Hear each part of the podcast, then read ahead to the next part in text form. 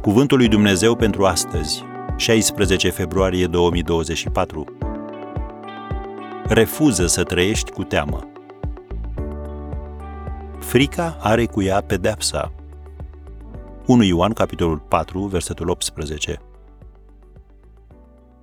Anne Landers, editorialist în domeniul consilierii, primea aproximativ 10.000 de scrisori și mesaje pe lună.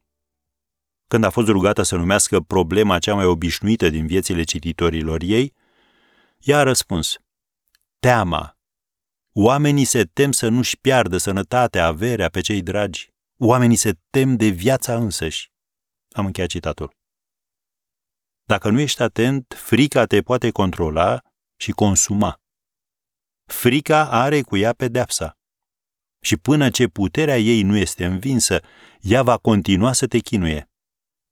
Când frica îți stăpânește viața, nu te mai poți bucura de nimic din ce faci. Și cu siguranță că nu te poți bucura nici de binecuvântările lui Dumnezeu. Dr. Caroline Leaf, neurolog și susținătoarea sănătății mentale, autoare și conferențiară de succes, afirma că frica determină peste 1400 de reacții fizice și chimice cunoscute și activează peste 30 de hormoni și neurotransmisători diferiți. Am încheiat citatul. Ea stă la rădăcina oricărui stres. Când frica produce în noi o reacție de stres cronic, ea, de fapt, marinează trupul nostru în substanțe chimice care, în doze mari, pot fi dăunătoare. Lucrul acesta este desigur extrem de nesănătos și amenințător pentru starea noastră de bine din punct de vedere fizic. Teama de a nu fi acceptat de ceilalți te poate face să dezvolți o personalitate falsă, reprimând adevăratul sine și ascunzând ceea ce Dumnezeu te-a făcut să fii.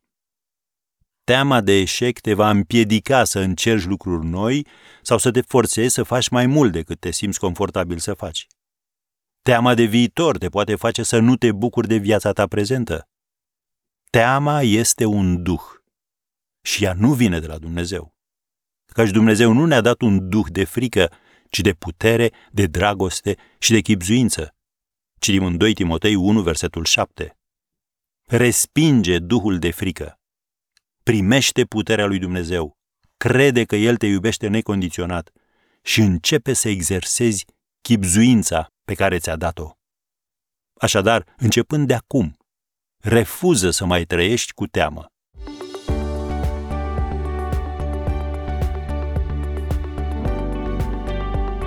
Ați ascultat Cuvântul lui Dumnezeu pentru astăzi, rubrica realizată în colaborare cu Fundația SER România.